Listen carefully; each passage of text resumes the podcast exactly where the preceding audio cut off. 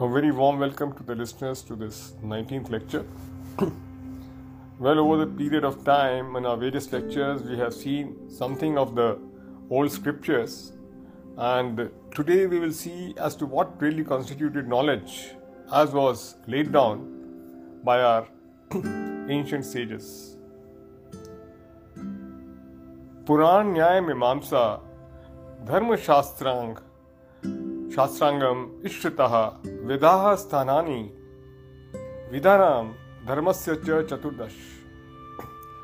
In the Yajnavalkya Smriti from where this shloka is taken it has been laid down that the Puranas the Nyaya Shastra the Mimamsas the Dharma Shastras the six limbs of the Vedas or the Vedangas and the four Vedas Rigveda Yajurved, Samved, and Atharvaved, constitute the 14 seats of knowledge and dharma.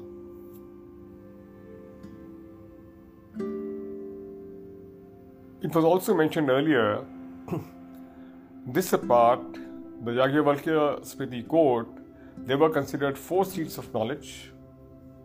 One was Dandaniti, which essentially dealt with as to how to rule the kingdom by the king. Varta, which had a connection with the methodology of doing the business, it was mostly linked to the Vaishya community. Anvikshiki. Anvikshiki was the old name for the Nyaya Darshan that we talk of, Nyaya Darshan of Gautama. And the fourth was Traividya, which constituted, which was comprised of the three Vedas, the Rik, Yajur, and the Samved. Yet another very interesting thing we come across in the Mundaka Upanishad. Mundaka Upanishad is belonging to the Atharva Veda, and Mundaka literally means to shave off the head with a razor, and uh, it implies that the cleanliness of the mind and the soul by the knowledge based razor. In the Mundaka Upanishad, when the disciple approaches the teacher as to, after knowing what, nothing else remains to be known, this is what the reply is given by the teacher Angiras. Tatra apara Rigvedo Yajurvedaha सामवेदो अथर्ववेदः शिक्षाकल्पो व्याकरणं निरुक्तं छंदो ज्योतिष्मति। अतः परा यया तदक्षरम् अधिगम्यते। in this shloka, the teacher says that the Rig Ved, Yajurved, Samved, Atharvaved, and the six limbs of the Vedas, which is Shiksha, Kalp, grammar of Vyakran, the poetic meter of the Chandas, the Nirukt, or lexicon of the Vedas, and astronomy. These constitute what is known as a lower knowledge, and that knowledge by which Aksharam, that means the knowledge by which knowledge of Brahman is obtained, that is the upper knowledge. It's something spectacular and mind boggling as to the knowledge of Brahman as specified in the Mundaka Upanishad transcends all other knowledge. When we talk of the Upanishads, they are supposed to constitute the highest level of teachings and philosophy that exist in the world.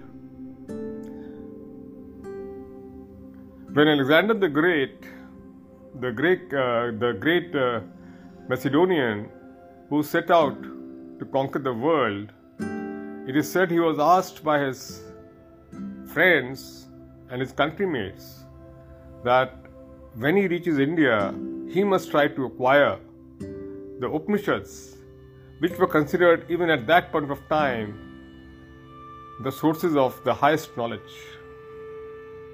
The Upanishads were high, held in very high esteem, and a lot of Western philosophers and Western scholars took to translating the Upanishads. These Upanishads are the primary source based on the entire Vedanta philosophy is based. the Vedanta philosophy is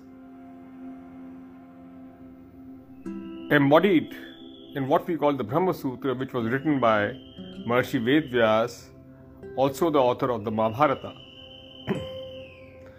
These Upanishads, the Brahma Sutra, and the Bhagavad Gita, which is part of the Mahabharata, constitute what is known as the Prasthantraya or the paths to the salvation.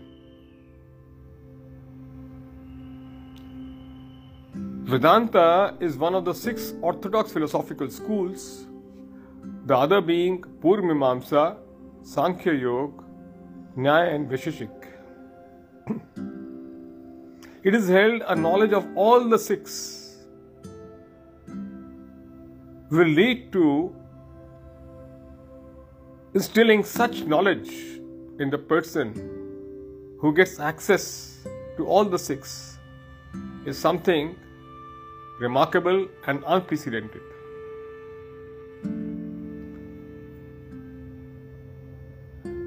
While it is incumbent that when we undertake study of a particular subject, we go more deep into it, but parallelly, it is advisable and it is imperative that we get domain knowledge of the subject.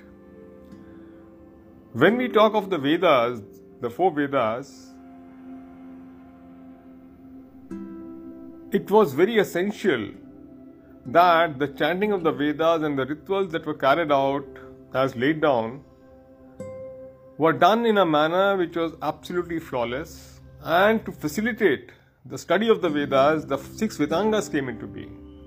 So, the moment you talk of the Vedic study, it becomes necessary that the six Vedangas are also studied in equal rigor, and as I mentioned in the two above uh, quotes, where Vedangas hold a very special position. On a parallel and applying an analogy, when we take study of a particular darshan, whether Vedanta or any other darshan, it is advisable that we also parallelly get ourselves a minimum exposure to the remaining five. The two Mimamsas, the Pur Mimamsa and the Uttar Mimamsa, are considered as part of a single text comprising 20 chapters the first 16 are attributed to the Pur Mimamsa and the last four to the Uttar Mimamsa. Even out of the 16 chapters, the first 16 chapters, first 12 chapters are the primary chapters for the study of Pur Mimamsa. The four chapters, that is 13 to 16, belong to something what is referred as Sankarsh Kand, and the remaining four, that is last four, constitute what is known as the Brahma Sutra.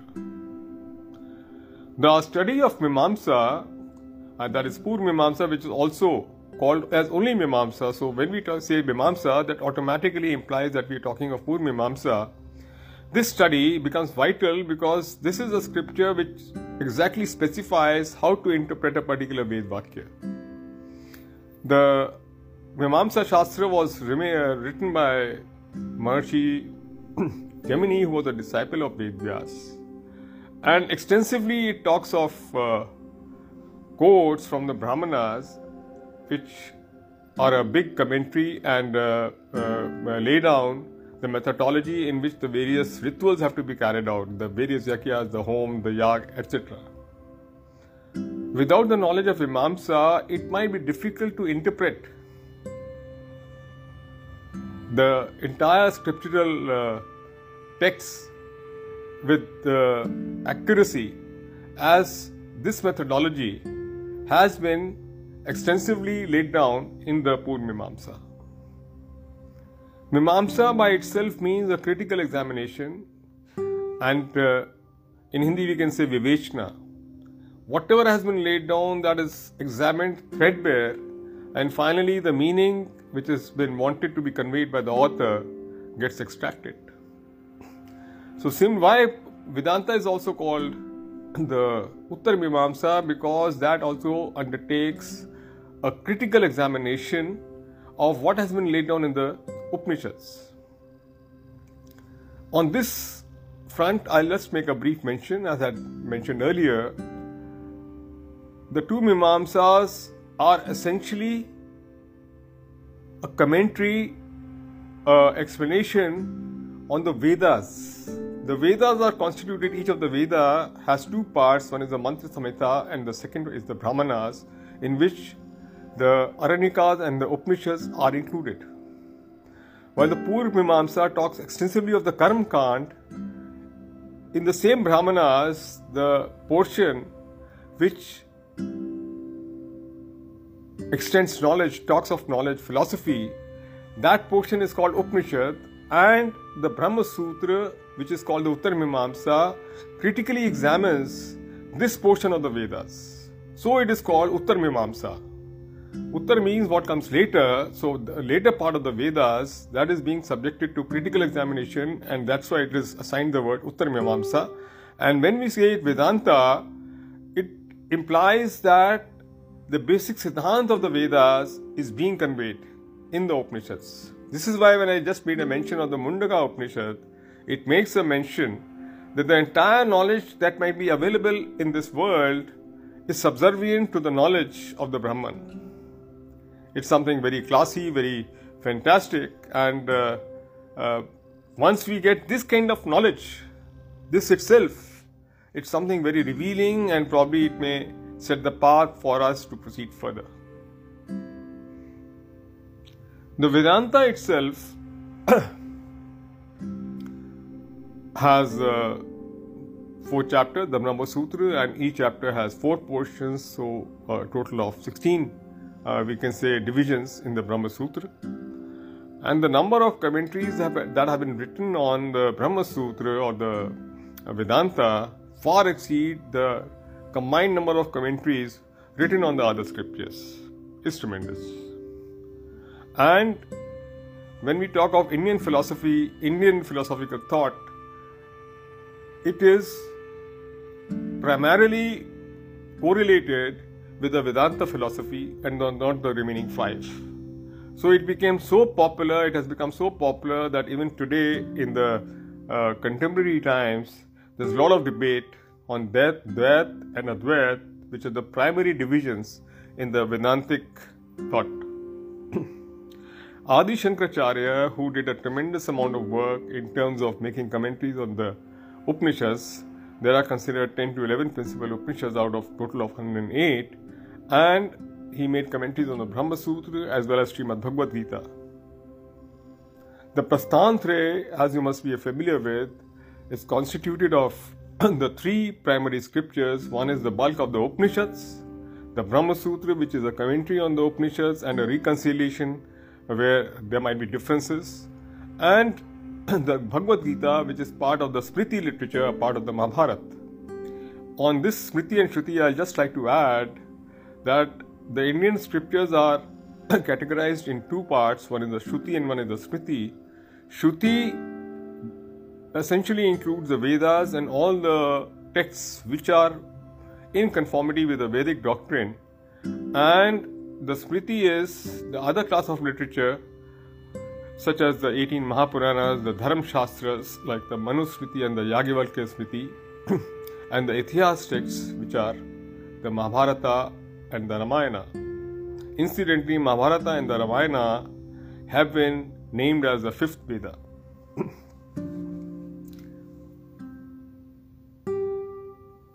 the Vedanta, as I was making a mention, in the Adi Shankaracharya's uh, explanation on the Upanishads and the Brahma Sutra, there is a mention that certain commentaries existed at his time, but they are not available in the present day. So, the earliest commentary on the Brahma Sutra are available only with Adi Shankaracharya onwards. Adi Shankaracharya propounded the theory of Advait. Advait literally means one or not two. So it is implying non dualism or monism, and it can be best understood by conceiving a triangle with three points, the three points representing the Ishwar or the Paramatma, one point representing the Atma, and the third one, this Karya Jagat. What Adi Shankaracharya propounded that instead of this triangle, the, all the three dots are essentially one, and thus there's nothing else other than Brahman. Whatever we experience on a day to day basis in our life all along is essentially a superimposition of Maya over the real Brahman. And this imposition of Maya over the real Brahman, which we experience as the reality, is actually a superimposition of Mithyagan on reality. And it is only by marching the ladder of knowledge can we eliminate or eradicate this avidya and achieve the Brahman. It is considered that the Brahman is the Anshi and we are the Ansh. So the Bhagavad Gita says, Mavev Ansho Jiva Loke Jeev Bhuta Sanatanaha, implying that this Jeev in this world, which has been there from my times immemorial, which does not have a beginning, is my part essentially. So, in the Advait, it can be equated to the Gyan Yog that we talk of in the Bhagavad Gita. Advait is essentially Gyan Yog, where a knowledge of the ultimate supreme and everything what is manifested is false and is a part of the Brahman itself, is Brahman itself, that knowledge alone can lead to salvation. This is what is propagated by Advait of Adi Shankaracharya. Now, this Advait also underwent changes in terms of uh, vishishtadvait by Ramanuja and Shuddhadvait by Vallabhacharya. The other part of the Vedanta philosophy was propagated by Madhavacharya, who refuted the Adi Shankar's philosophy, Adi Shankaracharya's philosophy of Advait, and he said no. Whatever the three points of the triangle are, they are actually real. There is a Paramatma, that means the Supreme Being. There is a soul, Jeev, which is independent of the of the Paramatma, and the third, the this sansar, Karyajagat is real. So, in effect, you know, instead of Dvait, it can be said as Trait. Even the Sankhya philosophy, which lays down three primary elements for the creation of this universe one is the soul itself, the Mool Prakriti, which through the Nimit Karan, Ishwar undergoes transformation from Mool Prakriti that is unmanifested to the manifested, which is the Karya Jagat, the first evolute being the gross intelligence, Ankar, and so on. So, in this manner, the moment we talk of Advait, which means a single entity, and beyond that, Dvait, uh, Dvait and the Trivait, it really does not, uh, you know, hold ground in the sense that the moment we say it is not Advait, that means whether we believe in two or three, it may not really make a radical difference in the approach. The very fact that we admit that the principles, the principles of reality are more than one, it will not matter whether we call it Dvait or Trivat. Like in the Sankhya philosophy, as I made a mention, there are three constituents which constitute this uh, world as we see. Similarly, in the Dvait philosophy, the three parts of the triangle being recognized by Madhavacharya as real, that is basically accepting the principle of three elements. Though in normal uh, uh, uh, in transactions or writing down, we call it Dvait. While Adi Shankaracharya propagated that it was only through knowledge and knowledge alone that we could realize that our consciousness and that consciousness or cosmic consciousness or the divine consciousness is the consciousness is the one and the same. In case of Dvait propounded by Madhvacharya he said no knowledge alone is not the methodology method through which we can achieve the ultimate goal in life but he strongly propagated the concept of bhakti, wherein acceptance of the fact that there is a supreme being and by extending a tremendous amount of devotion and love to the supreme being we can acquire it. The bhakti when we call devotion which has been talked of extensively in the Srimad Bhagavad Gita it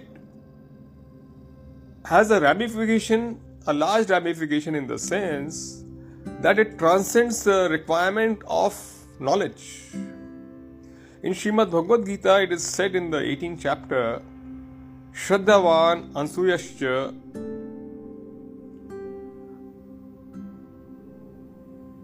Shrunyadapi Yonara Soapi Shubhan Lokan Prapnuyat Punyakarmanam.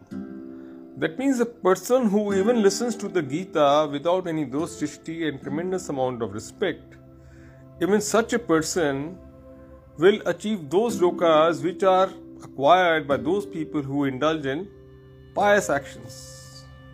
So this is the extent to which Lord has, uh, you know, uh, indicated the relevance and importance of Srimad Bhagavad Gita and in the same manner, the bhakti which was promoted by Madhavacharya basically has a connotation that you don't have to be literate, you don't have to go into the extra requirement of doing deep studies. This is what in the Mundaka Upanishad we just made a mention that the four Vedas and the six Vedangas are considered as a lower knowledge and only the knowledge of the Brahma is, Brahman is considered as a superior knowledge. With the bhakti, the gyan, the knowledge automatically happens to the aspirant, and this knowledge again leads to a greater bhakti, and this process goes on. The knowledge, he says, Lord Krishna says, Tesham sataduktanam bhajatam pritipurukam dadami buddhiyogam tamyen mamopyantite.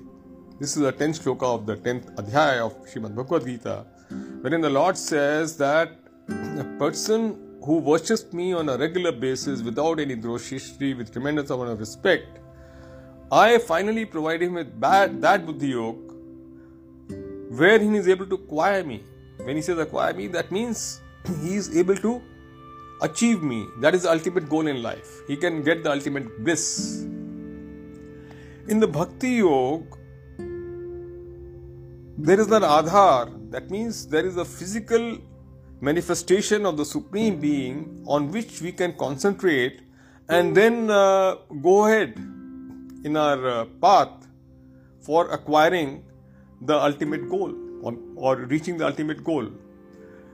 When we talk of knowledge, it is not possible for all, one and all, to conceive Brahman, which is Nirakar, which does not have a form and attributeless.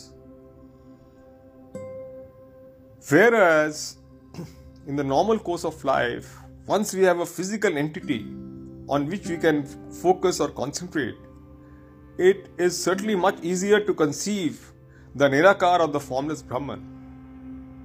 While there is no complete division, uh, uh, demarcation between bhakti and gyan. For example, when we talk of gyan yoga, that means acquisition of knowledge alone can uh, make us realize that we are also Brahman, Tattvamasi, Aham Brahmasmi.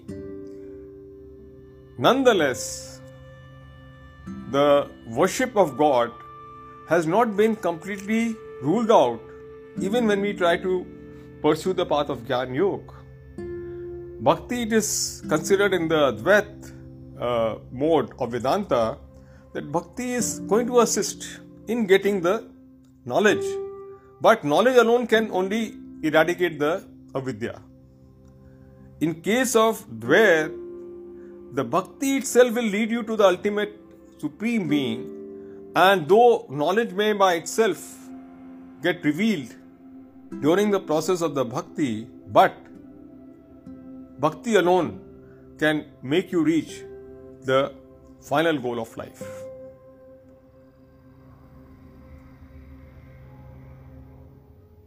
Adi Shankaracharya on his own, he substantially, you know, gave commentaries on the, uh, the main scriptures. And in fact, while talking about Dvaita, he also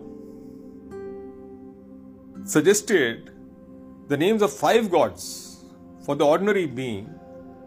These five being Shiva, Ganesha, Vishnu in the form of Ram and Krishna, Ma in the form of Durga, Kali, etc and the Aditya, sun. Sun is also considered Sakshat God because that is the life giver. So, in all, all the scriptures, what they lay down is finally that there is a supreme being, and our goal in life is to acquire that supreme being, and the path that may, we may adopt is not really relevant in the true sense. Any path that may be adopted, that may be followed, and as long as it reaches the ultimate goal of our life, uh, uh, that is good enough. Here, I would like to make a small submission that when we hear what I've been talking during the last, uh, I think, uh, 20 25 minutes, it may give an impression that this is something, you know, very mystical and uh, very difficult, and uh, we must get ourselves a minimum exposure, then we can go ahead. No, it's not like that. All these situations wherein uh, we rise in a, or we go further, advance in a path of Jnana Yoga, Bhakti Yoga, or Karma Yoga, we feel that there is something, you know, something very, very intense, very, very high about it, but no. As far as we are concerned, as normal human beings, in case our conduct is in sync as to what has been laid down in the scriptures, that is good enough. It is not that we have to particularly choose a Gyan Yoga or Karma Yoga or Bhakti Yoga path. Once we adopt the right conduct, for example, which is given in the Yam Niyam of the Ashtang Yoga of Yoga Darshan of Patanjali, when we talk of the Yam, which has a social discipline uh, aspect, that is Ahimsa, Satya, Stay, Brahmacharya, Aparigraha, and the Niyam, which is on more on a personal level, that is uh, Shauch, Santosh, Tap, Swadhyay, Ishwar Pranidhan. In case you are able to adopt these things, or what we call Devi Sampati in the Srimad Bhagavad Gita, in the 16th chapter, the first shlokas, they constitute what is known as uh, Devi Sampati. Or even in the 12th chapter of Srimad Bhagavad Gita, wherein the various attributes have been laid down by God Himself, and uh, He says, A person who is following and adopting these attributes, those people are very dear to me. This itself will take care of the bhakti, karma, and the jnana yoga. Because whatever you do in terms of uh, getting knowledge or uh, devotion or uh, even the karma yoga, the nishkam karma, these will happen only one, once the things are right at the base.